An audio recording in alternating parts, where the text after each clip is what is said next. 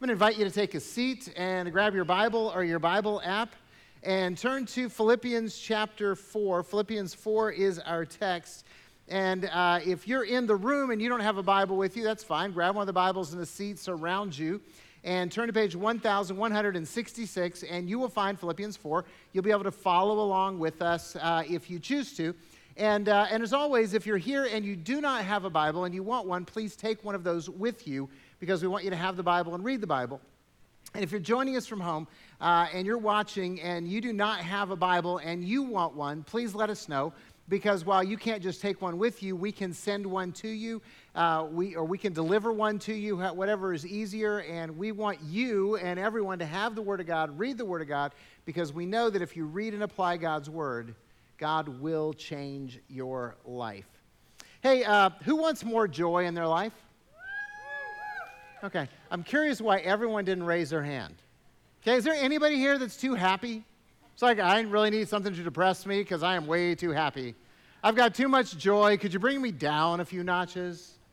You know, I don't think I've ever uh, thought that because we all pursue happiness. We all pursue fun. We all pursue joy. I mean, after all, it's in our Declaration of Independence. It's like it's our American birthright, right? Thomas Jefferson wrote back in 1776 We hold these truths to be self evident that all men are created equal and that they are endowed by their Creator with certain unalienable rights, that among these are life, liberty, and what? Yeah, the pursuit of happiness. So, how's that pursuit going for you? How's that pursuit going for you? Because I ask because joy sometimes seems like it's in short supply. And I don't think it's, be, it's because of a pandemic or a disruption in the supply chain or government policies. Uh, and, and predating the Declaration of Independence by about 1700 years, the Apostle Paul declared that joy is part of our birthright as followers of Jesus. So if you're a follower of Jesus Christ, if you believe that Jesus is the one and only Son of God and Savior of the world, and you believe that he died on the cross to pay for your sins, and you believe Jesus was raised from the dead, and you have made a commitment to follow Jesus with your life, then joy is your birthright. It, it, it, you, we're expected, we're commanded to be a people of joy. So, how are you doing with that pursuit?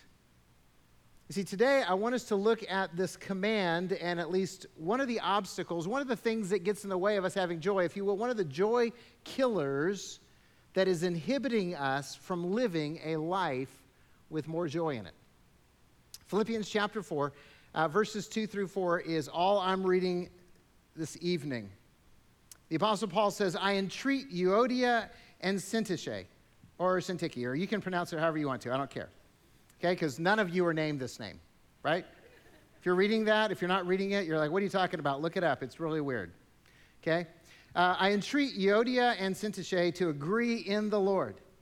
Yes, I ask you also, true companion, help these women who have labored side by side with me in the gospel together with Clement and the rest of my fellow workers whose names are in the book of life. Rejoice in the Lord always. Again, I will say, rejoice. Now, first thing I got to mention is aren't you glad your names aren't written in the Bible for being troublemakers? Aren't you glad that you weren't there with the Apostle Paul so that he could name you as being a couple of people who couldn't get along?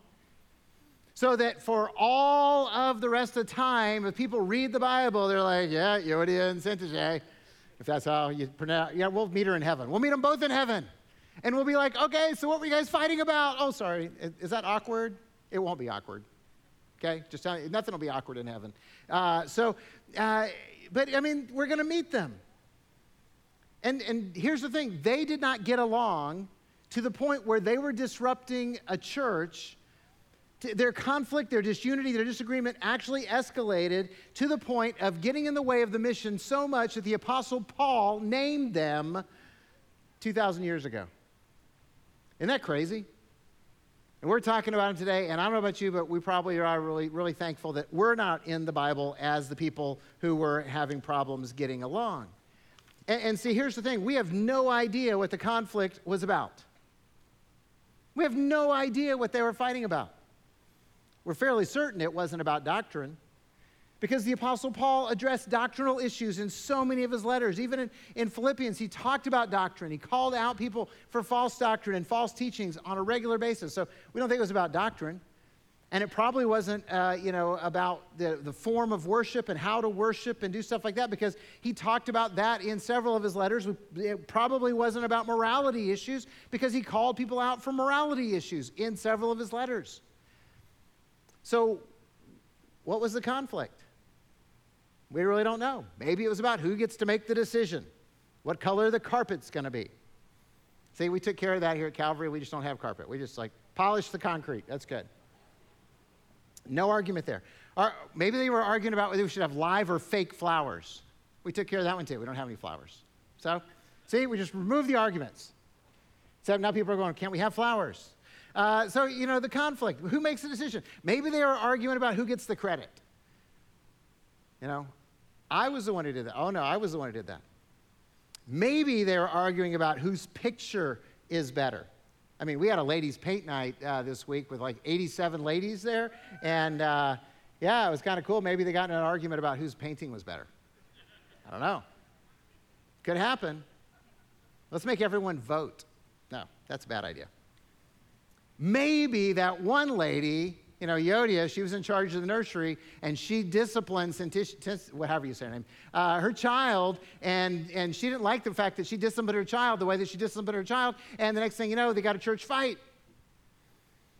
See, we don't know what it was, but there was conflict, and it was significant. And immediately after addressing the conflict, immediately after saying to the church, help these women get along, what does Paul say? Rejoice in the Lord always. In fact, because we're kind of dense as people, let me say it again rejoice. Can I just tell you why I think the, the, apostle followed that conversation about conflict with the words about joy? Because unresolved conflict is a joy killer. It's a joy killer. You see, God wants your life full of joy. God wants your life to be joyful. You may not realize that. That may be a shocking truth for you. That may be something you've never heard preached in the world before, but God wants your life to be full of joy. Jesus said in John 15, These things I've spoken to you, that my joy may be in you and that your joy may be full or complete. Jesus said, I want you to have complete joy. I've given you my joy so that your joy can be complete. I think that's kind of cool. That's Jesus talking to his followers. The Apostle Paul in Galatians said, Hey, the fruit of the Holy Spirit being in you is love. You guys know what the next one, second one is? Joy. Yeah, love, joy, peace, patience, kindness, goodness, faithfulness, gentleness, and self control. But joy is one of the fruit of the Holy Spirit. God says if the Holy Spirit is in you and you're giving him control of your life, there's going to be joy. And then Paul commands, commands, rejoice in the Lord always. I'm going to say it again rejoice. You see, God designed you to live a joyful life. And again, I could say, how's that working out for you? Joy is so significant because joy is such an appealing and attractive quality. Look, our mission as a church is to lead people to a life changing relationship with Jesus. Okay?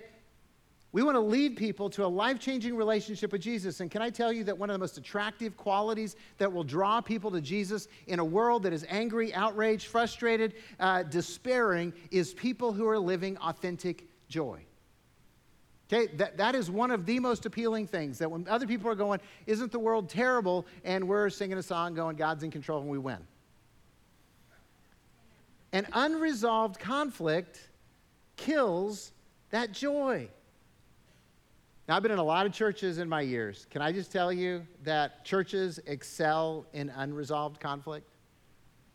And churches are flush with joyless people.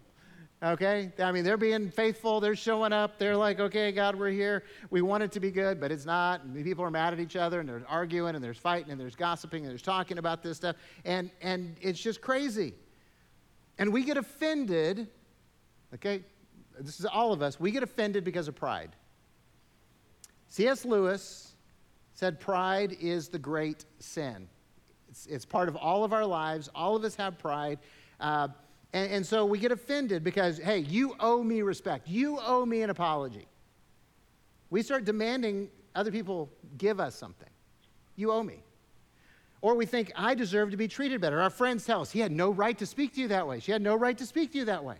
Who do they think they are? Or we get offended because you should listen to my idea. You should do it my way, right? Because my way is brilliant. If you guys would just do it my way, you'd see. Or we just get offended because I didn't get my way. I didn't get my way, so I'm hurt, I'm angry, I'm upset, and, and I want uh, those around me to be hurt and angry and upset too. Because I want to get my way. So we get offended, which, by the way, it seems to be the popular thing to do right now, doesn't it? Yeah, we get offended, and so we get angry, we get outraged. Then we justify our anger. You made me angry. You, if you hadn't done this, I wouldn't have lost control and I wouldn't be angry and all this kind of stuff. So we justify our anger and then we practice unforgiveness. And if you practice unforgiveness, it becomes bitterness and rage and anger and all that stuff grows up inside of you. And this is the death spiral for joy. This is a death spiral for joy. Joy cannot exist in an angry, bitter, unforgiving heart. You're not going to be joyful and angry and unforgiving at the same time. It's not possible. Just can't work. Now, you can fake joy. I've been in a lot of churches where they did that put on the plastic smiles, act like everything's okay so they can get close to you and stab you in the back. Uh, it's all good. So you can fake joy, but it's easy to see it. And um, by the way, it's ugly. It's really ugly. It makes people want to run away.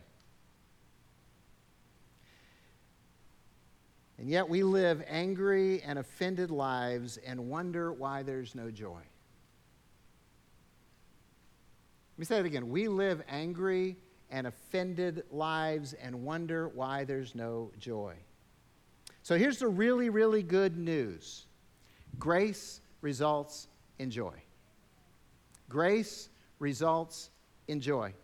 When you know that God has forgiven all your sin, when you know, even though you're guilty, you've been pardoned by Jesus, when you are aware that you absolutely and unequivocally deserve to go to hell.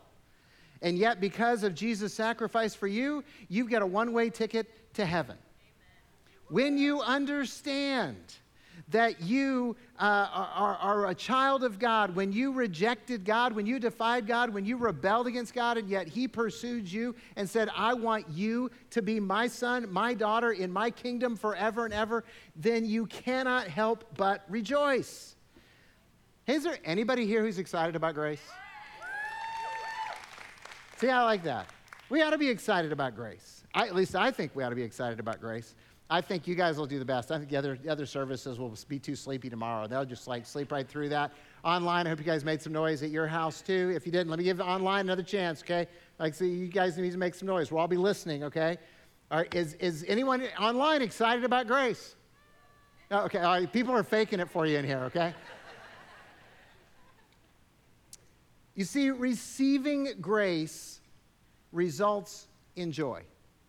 Let me say that again. Receiving the grace of God results in joy. Uh, look, there are those of you that could testify right now if I gave you the opportunity. I'm not, but if I gave you the opportunity, you guys could come up here and you could say, hey, look, here's my life before I met Jesus. I was angry, I was upset, I was frustrated all the time, and Jesus took that away, and I'm a whole different person now. Okay, like there's some of you, that's your testimony, and you've lived it, and there's people go, What happened to them? And your family and, and old friends keep thinking you're, you're going to screw it up again, and you're going to become that angry person again. Receiving grace results in joy, and giving grace results in joy. Okay, we love the receiving grace part, but can I just tell you that giving grace results in joy? It doesn't result in joy when you get your way. It doesn't result in joy when you exact revenge. There's no joy in winning the argument or receiving an apology. Okay? Th- those do not lead to joy. Satan wants you to think they lead to joy. He wants you to hold out for revenge. He wants to hold out for an apology. Yeah, when they come groveling on their knees, then, yeah, no. Giving grace, giving grace to other people who have wronged you results in joy. After all, Jesus modeled forgiveness. The people who had tortured him, beaten him, and were in the process of executing him, and people who were mocking him, who had arranged all this, Jesus prayed, Father, forgive them. They don't know what they're doing. He modeled it. Jesus taught forgiveness. I think you guys know this, right? Uh, you can say it with me if you do. Our Father, who art in heaven, hallowed be thy name. Thy kingdom come, thy will be done on earth as it is in heaven. And give us this day our daily bread, and forgive us our debts as we forgive our. Yeah. Okay, wait. How many of you are debtors? And how many of you are trespassers? Okay, see, it's about split. It's about even. Sorry. I grew up debtors. So, you know, for those of you that grew up trespassers, just go ahead and interpret. Look, we, pr- we know how to pray this. Jesus taught us to pray this. You might say that, you know, the Lord's Prayer just mindlessly, and yet you're asking God to forgive you the same way you forgive others. He taught us to forgive. Paul echoes Jesus. Ephesians chapter 4, he says, Hey, all of you that are followers of Jesus, be kind and compassionate to one another, forgiving each other, just as God in Christ Jesus has forgiven you. Okay, I don't know if you guys understand this or not, but in Christ Jesus, God forgives you everything. Everything. I know, that is so cool. And, and it just is. I mean, we ought to be so excited about this. And, and this is why it's so important that we give grace to other people because this is what followers of Jesus do. And when we do it, it results in joy. Both receiving and giving joy are necessary, or giving grace are necessary for joy. Let me say it again. Both receiving grace and giving grace are necessary for joy to happen in your life. See, some of you are really good at receiving grace. Yeah, I like the fact God's forgiven me, but you need some work on forgiving other people. You're holding on to the anger and the unforgiveness. Some of you are really good at, at forgiving other people, but you're not really good at receiving the grace of God, and you're still feeling guilty about the stuff you've done, even though God says, I've wiped it clean. You need both. You need to open up and say, God, I deserve hell. You've given me heaven. I'm yours. Thank you. And celebrate that. And then you need to look at the people around you and say, I forgive you. Whether they ask for forgiveness or not. Just give grace. Because Philippians 4 is not an option. Rejoice in the Lord when? Because, like, because you were dense, I'm going to say it again. Rejoice. Yeah, see, we, we rejoice. We, we just keep rejoicing. By the way, it, Paul was even blunter, if that's possible, more direct in 1 Thessalonians 5 because he just goes, rejoice always, period. That's just it. Just rejoice always. Just do it. Look, it's, it's not an option. It's not something that Jesus is recommending. It's not something that he's kind of like, no, this is like, you guys need to do this. Rejoice in the Lord always. And, and grace is the pathway to joy. Giving grace, receiving grace. And, and this is where it gets difficult. And I know this is where it gets difficult. So let's talk about steps to rejoice. Steps to rejoice. Because rejoicing is a choice. Okay? To rejoice is a choice. You're making a decision to do this. You go, Well, I want to feel happy. I want to feel. Can I just tell you that God does not command us to feel anything? He commands us to act. Love is not a feeling, love is a choice. You decide that you're going to be patient and kind toward people. You don't feel like being patient and kind toward people, right? Some of you don't feel anything until like after about 11 o'clock in the morning and like, like half a gallon of coffee. You know, you like, commit murder that early in the morning. You're just like, yeah, get out of my way. No, but you choose to love people anyway. You're never going to feel like loving your enemies, and yet Jesus tells us to love our enemies and pray for those who persecute us so that we may be sons of our Father in heaven. So, you know, this is what it looks like to be Christ followers, to be Jesus people, is to forgive. And so it's also to rejoice. So, if unresolved conflict kills our joy, and grace results in joy, and we are told to always rejoice, and all of us want joy in our lives, then how do we get there? I'm going to give you two practical steps, two practical habits Uh, that you need to make the decision to do these. And by the way, these are not a once and done. These are like, I'm going to do these forever from now on in my life. I'm never going to stop doing these because I want to be a person of joy. And the more you practice these, the more that you incorporate them in your life, then the more joyful you're going to become until you don't even realize that you're doing it and joy is just flooding in your life. Okay, this is how this works. The first thing you need to do is forgive. He said, Yeah, you already, you already talked about that. We mentioned it already about giving grace, and we ought to do that. We know we're supposed to do that. And it's not talking about knowledge, this is talking about practice. I know that everyone who's a follower of Jesus knows that they're supposed to forgive. That, that's, that's easy. Forgiving is hard. Forgiving is hard. So you got to make a decision to be obedient to Jesus and say, I am going to forgive. Okay? This, this person who offended me, I'm going to forgive. I'm deciding to forgive. I'm committing to forgive radically and continually, God. You've told me to forgive. I'm going to forgive. So forgive whomever you need to forgive. Whomever you're angry at, whoever has offended you, whoever has let you down. So if you need to forgive Trump for being Trump, forgive him. Okay? If you need to forgive Biden for being president, forgive him. Okay? If you need to forgive your ex spouse, forgive them your former business partner, your boss who treats you like a jerk all the time and didn't give you the raise he promised, your friend who betrayed you, your family who has hurt you and let you down and beat you up for, for decades. Forgive them. Okay, so how are we supposed to forgive? How can you forgive? This is where it gets crazy practical. I'm just going to tell you what works in my life, what works biblically, and then you got to do it. And you got to keep doing it. First of all, if you want to forgive, you got to pray for them. Jesus said, You've heard it said, love your neighbor and hate your enemy, but I say to you, love your enemy and pray for those who persecute you. Love your enemy, pray for those who persecute you, which means if you're angry at somebody, you need to put them at the top of your prayer list and you need to pray for them. And the prayer does not need to be, God, drop a rock on their head. the prayer does not need to be, God, give them explosive diarrhea in a traffic jam. See, I know what you guys are thinking. You're all thinking that would be perfect. I'm going to pray for that. No, don't pray for that. You know what you pray for your enemies, for those who've hurt you, for the person you're angry at? You pray that God would bless them. You pray that God would reveal himself to them, that he'd fill their life with so much love and joy and peace that they would recognize God and they'd be drawn close to him. And, and I know what you're thinking. You're thinking, I don't really want them to experience that. This is not about what they experience. This is about what you experience. So if you want joy, you say, okay, Jesus, I'm going to obey you. I don't feel like it. And when you pray it the first time, guess what? You won't even mean it.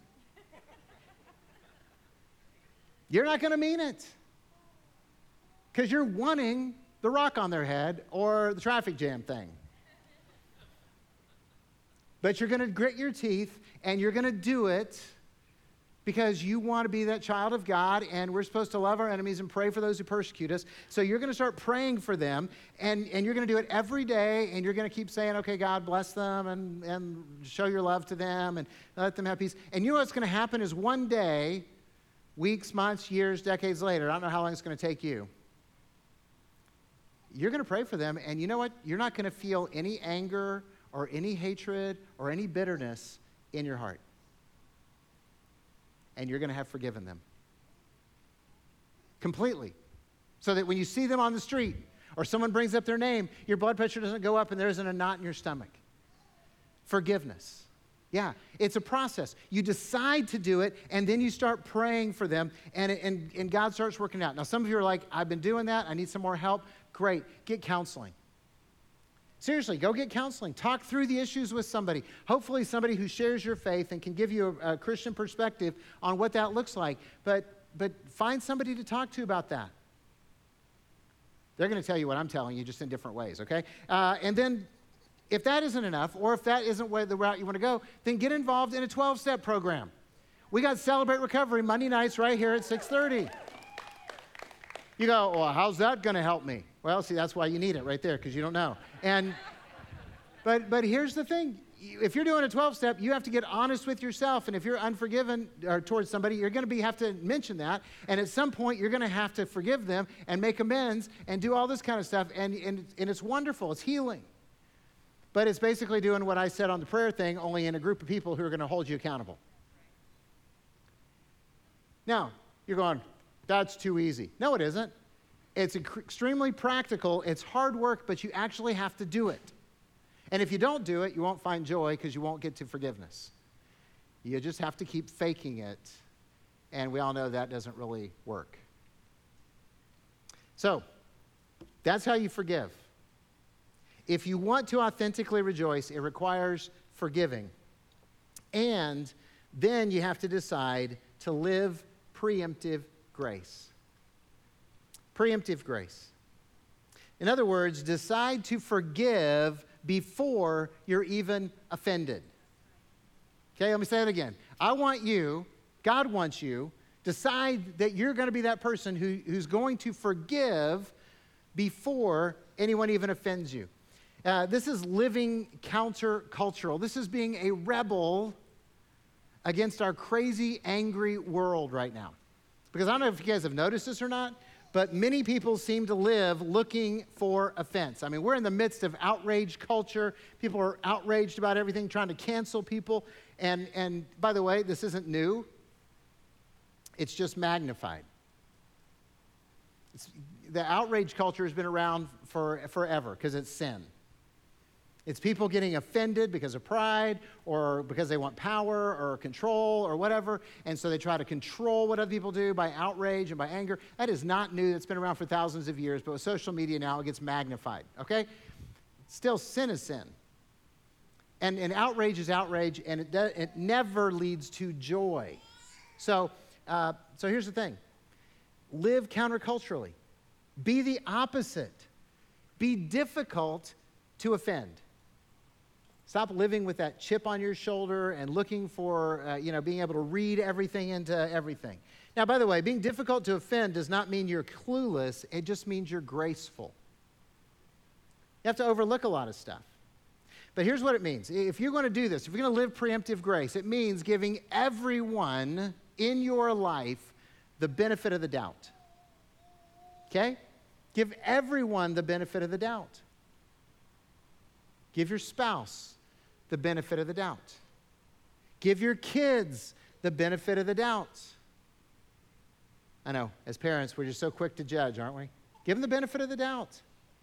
Give your siblings the benefit of the doubt. Wait, here's this. Give your in laws the benefit of the doubt. Okay? Seriously.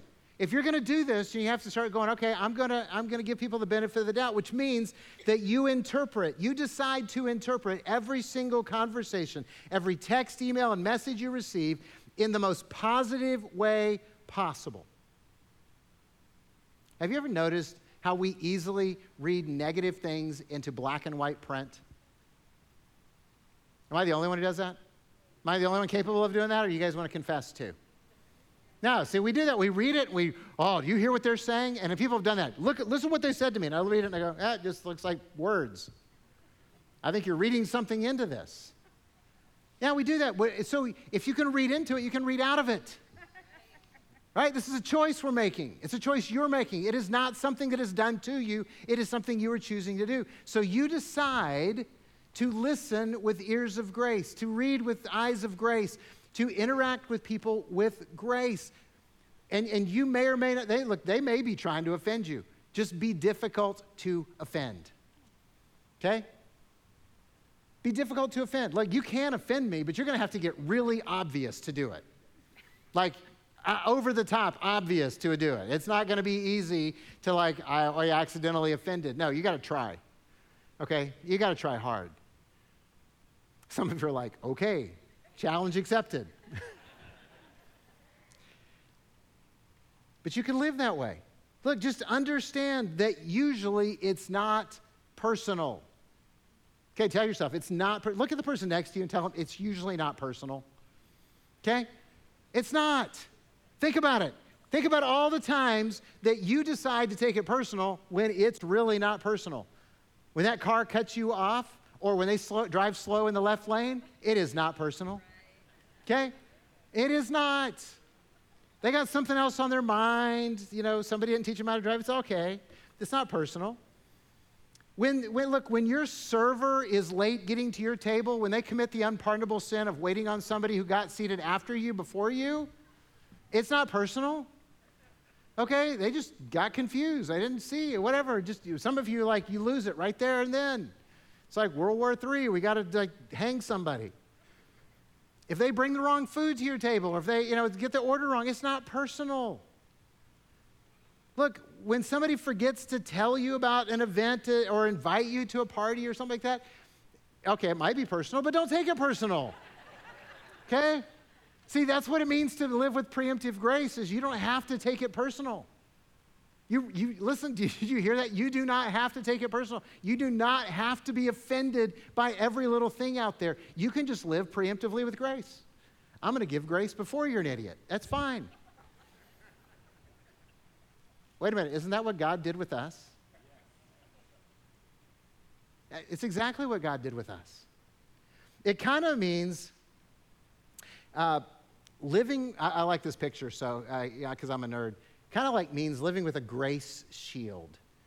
Some of you are Captain America fans. You know, he's got that really cool shield that blocks everything. What if we just lived with a grace shield? And all the offenses that people would supposedly hurl at us just die on that shield of grace. And they don't get through to steal our joy, to ruin our day, to, to make things ugly for our family? What if we just live that way, like this force field of mercy that is around us? I see some of you like this idea, but you're kind of thinking, where do I start? Okay, again, it's a discipline of repetition. So it starts when you focus on how God has forgiven you. You got to remind yourself all the time how God has forgiven you completely, sacrificially, abundantly, limitlessly. I mean, He just does. And when you keep remembering, how Jesus died for your sins, how he suffered for you, how he has given you life when you deserve death. I mean, then it, it, changes your attitude about other people because you're a sinner just like they are. And then you got to focus on being grateful. Let me say that again. You need to focus on being grateful. When you're grateful, the world shines. You got to, but you got to see the blessings that our lives are filled with. I think a lot of Christians, their uh, spiritual disability is that they're blind to blessings. Can I just say that? I think a lot of us have a spiritual disability where we're blind to blessings and we can't see them. And because we can't see them, we don't count them. Because we don't count them, we don't remember them. And because we don't remember them, we live our lives ungrateful. And if you're ungrateful, you're going to be unmerciful because you think that you're owed something. Can you look and see how blessed you are? I mean, look, if you got nothing at all, but you live in the United States of America, you're blessed more than about 80% of the world. Okay? I mean, you're already winning. So you won the lottery of history. You're living in America, 21, or whatever year it is, 2021. And, uh, and even with all the crazy stuff that's gone on, you're still blessed. You're still blessed. So be grateful. So focus on how much God has forgiven you, be grateful, and then finally, you got to be a blessing to other people. Look, if you're going to live preemptive grace, the focus has to stop being on you and how you're being offended, and it's got to be turned outward so that you focus on other people and how you can bless them, how you can serve them, how you can help them, how you can encourage them, how you can be generous towards them. And if you do that, you'll be amazed at how less offensive the world is and you won't have all those joy killers filling your life because that conflict that steals joy isn't there. Now, you might be a long way from getting there, or you might be pretty close to getting there, But if you'll walk this road, if you'll take this process, if you'll follow those steps and you'll do it over and over and over again, it'll work. It'll work. See, this is the truth. If you choose to rejoice, if you choose to forgive, if you choose to live with preemptive grace, your life really will be full of joy. So the choice is yours. You can live angry and offended, or you can live rejoicing in the Lord always. I choose joy. Let's pray. God, it's amazing how good you have been to us.